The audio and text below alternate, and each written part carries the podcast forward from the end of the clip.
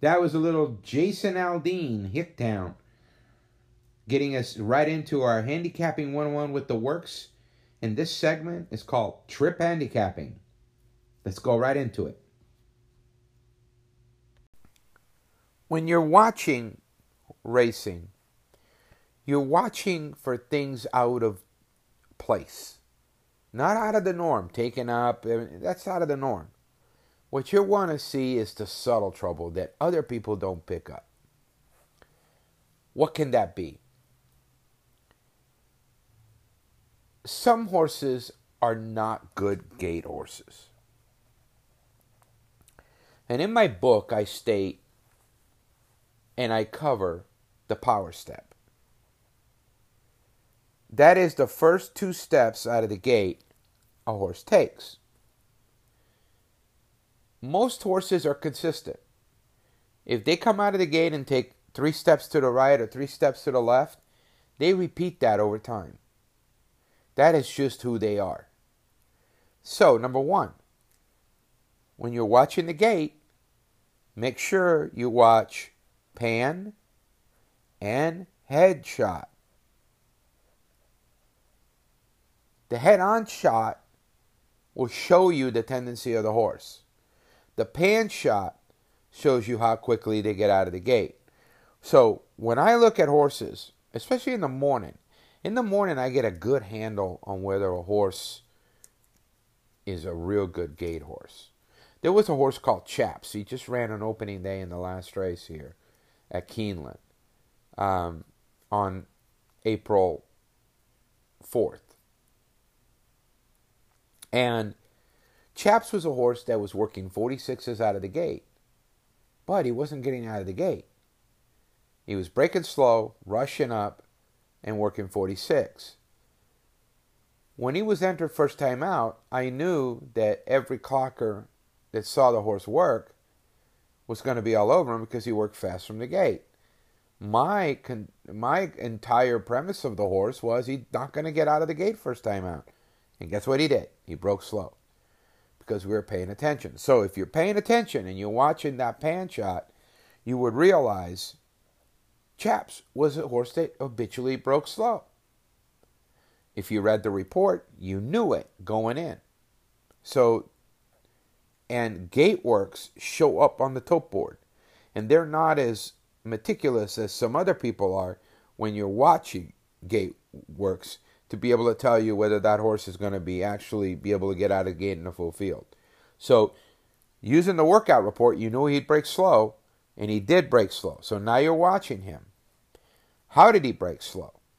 Well, he had maybe four or five steps before he actually figured out what he was doing. So that is another part that you can watch that horse through his career and you can tell if he's improving in that particular area. And some horses are smart, they can do that. And Chaps was a horse that did improve second and third time out. Here's another point. If you get a horse and you read the workout report, and we have a couple of average gate works where he doesn't get out well and then he takes off, or he just simply doesn't get out well and they've kept working him from the gate he may be overtrained from the gate. So they come out in the afternoon, he doesn't break well. Next time out, if they don't take him back to the gate and work him again, I'll tell you that horse might definitely improve. So you really have to watch your gate when you're watching your replays to actually have notes on these horses. Now, the power step. Some horses take two, three steps before they can explode. Well, those are the kind of horses that if they're drawn in the one or two or three hole and they take that slow power step, they break well enough to get pinched. All of a sudden, it's trouble. So you got this horse down inside, takes a couple of funny steps out of the gate, gets pinched off. Oh, he's a bad gate horse. Not if he gets moved next time out, he draws the outside. You've heard you've heard me say horse moves from inside to outside. On a track that maybe plays to outside post, that horse is in a premium spot because now he could break a little slow, but he won't have the field coming down on him from the outside to, to crush him. Now, if he breaks and breaks to the inside, he crushes whoever doesn't have the power step inside. And that is again, that's sprinting. That you'd have to take that into consideration. So now you got a good handle on a horse of where he's in the starting gate. You have a good idea of what kind of steps he has out of the gate. Makes it a lot easier when you look at entire race to say, bingo, that horse is going to pop out of there and get a great trip. So now you've got a you've got a horse that's possibly going to get a better trip than he's gotten before. That's a reality of watching videos.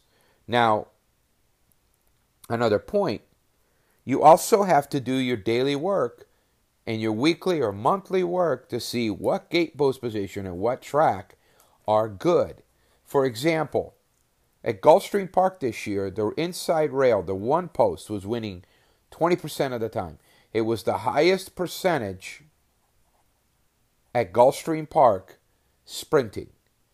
But yet, you still heard analysts say, well, he drew the rail. Well, the rail has been fantastic. So let's say you get a horse that does not run well from the rail. And people are telling you, oh, he had the rail trip and, you know, that wasn't the, you know, you know, he didn't like that, that, that spot or he didn't run well because he had the inside. Well, you know better than that. You know that that inside post was very, very good. Also, look at who's riding those horses from the inside.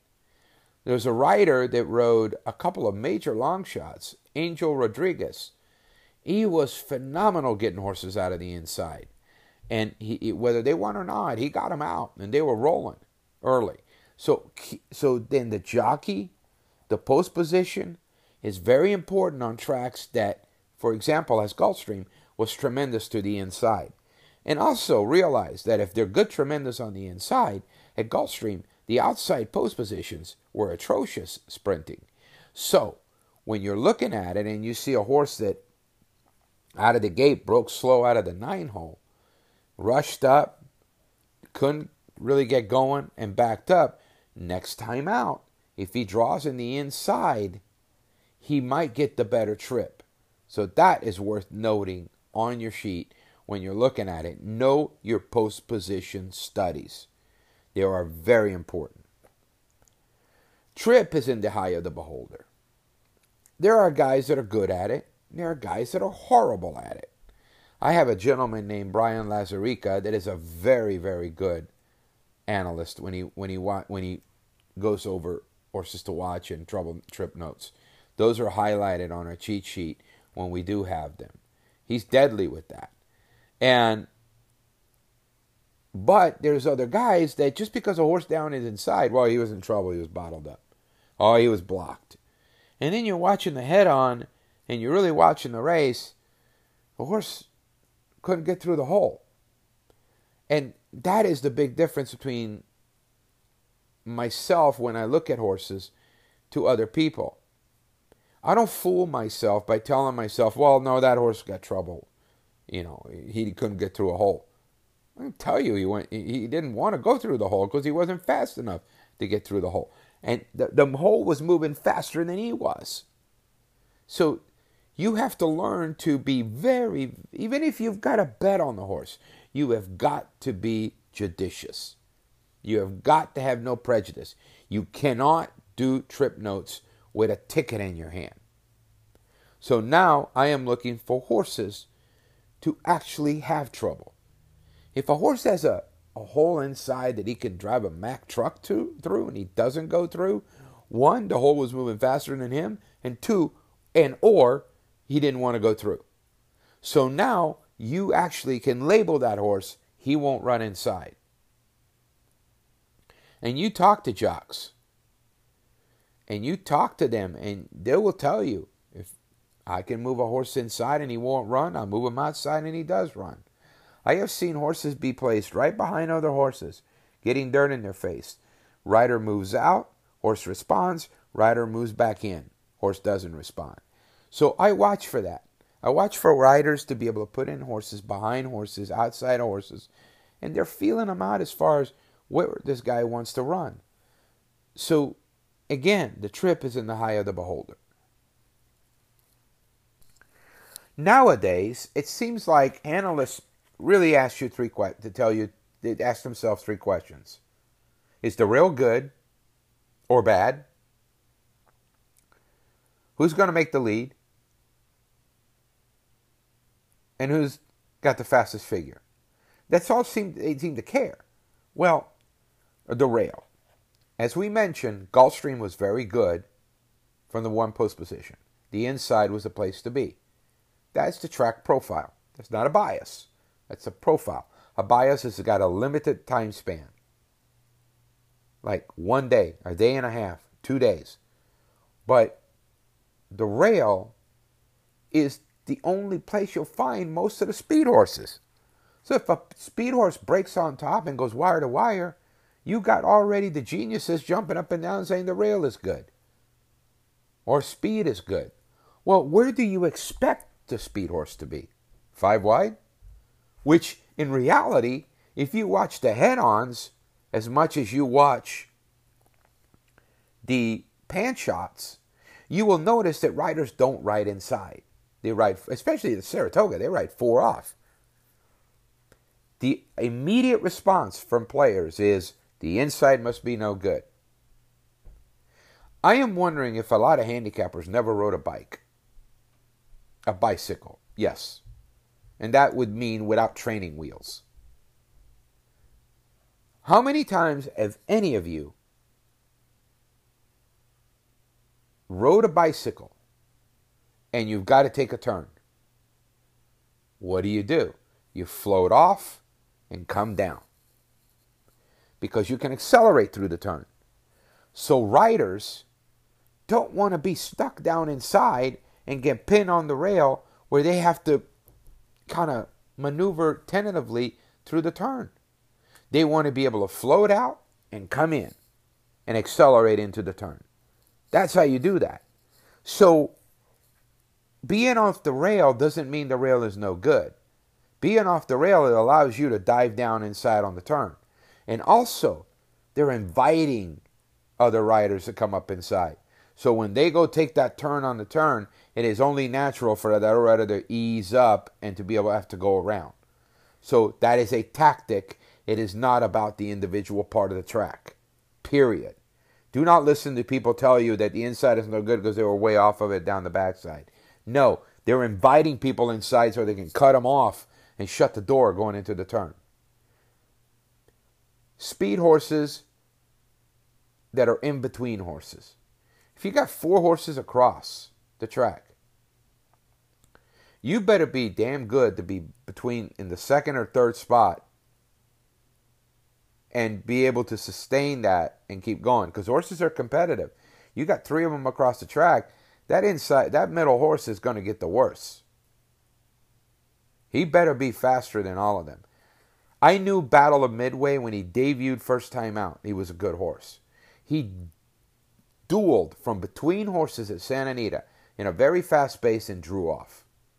The late Battle of Midway showed in his first start that he was indeed a very good animal.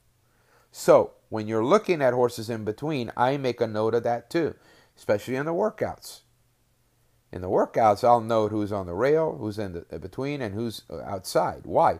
I want another one who gets the easy trip three wide, and I want to know the horse that's in between. The horse that's in between is the one I'm interested in because that trainer is putting that horse in a spot to see how he reacts. And some horses show you who they are, as I mentioned with Battle in the Midway.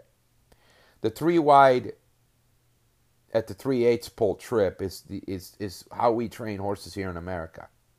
We put horses behind horses and make them move three wide at them in the morning. Uh, we, we really teach them that being on the outside is where they want to be. So, if I see a trip on a horse three wide on the outside in the clear, no dirt in his face, and he still gets beat, I kind of d- downgrade that horse. The sheets give him a better number. Oh, well, he carried. Uh, no. That horse had the most optimum trip in the world. No dirt in his face, outside of horses, no undue pressure, and he got beat. How about the horse taking dirt? When you're watching the replay, you watch and see how that horse handles the dirt. Some horses don't handle it well. They go up and down, they look like the rocking horse, their head is bobbing around, they don't like it, it's hitting them in the face, you got clods, you got rocks hitting them in the head, and the eyes. But you want to watch the one that actually moves right through it.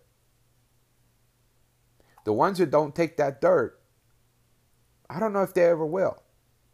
But you stick them three wide outside with no with no pressure and outside of the, the kickback, and all of a sudden, bingo, bango, bongo, they're going right up there and running well. Well, they got nothing in their way, not a straw in their path. So being three wide into the outside sometimes can be detrimental, and ground loss is actually a good thing. Taking dirt behind a, a bunch of horses and not running through it it's something you got to know, you got to remember. I spoke about watching a replay. The pan shot and the head on shot is a must. And also watching the way a horse travels. If you watch the Bluegrass Stakes that was run on Saturday, April 6th at, at Keeneland, watch the head on and watch how bad Vekoma travels. That's the horses you want to know because those are horses you can play against gallop outs. People get fixated on gallop outs. A lot of horses that when you got them under pressure, their throats are working overtime. And when you release that pressure at the wire, they take off. Why? Because their throats relax, they get air into the system, and boom, they fly. I see that in the afternoon, in the morning. So I think gallop outs are really something that people overthink or overstate. Now, about a horse that is asked to go an extra eighth of a mile. And you can see that. People have done it leading in the Derby, see if the horse will go a mile and a quarter. I, I, I just don't believe it means anything. You either do or you don't. And if you got to test them to see if they do, it usually means you have a feeling that they don't. So, gallop outs, remember. Everybody else, some horses, I know Bruce Headley, for example, on Kona Gold, he would be pulled up five feet after the, after the wire. He didn't believe in gallop outs. So, keep that in mind. This is a series that we're going to be doing. It's a handicapping series on workouts, anything that we can do. We call it our handicapping one on one with the works. We've talked about trips. My final point to you is watch races as I have covered. Watch head ons, watch pan trips, understand your post positions, and understand that you need to keep notes on these horses to be able to have a good idea of what you're looking at. So, I think we covered a lot of ground here. I hope I didn't uh, toast you. A little overdone, but uh, enjoy your day, and we will come back with our next topic shortly.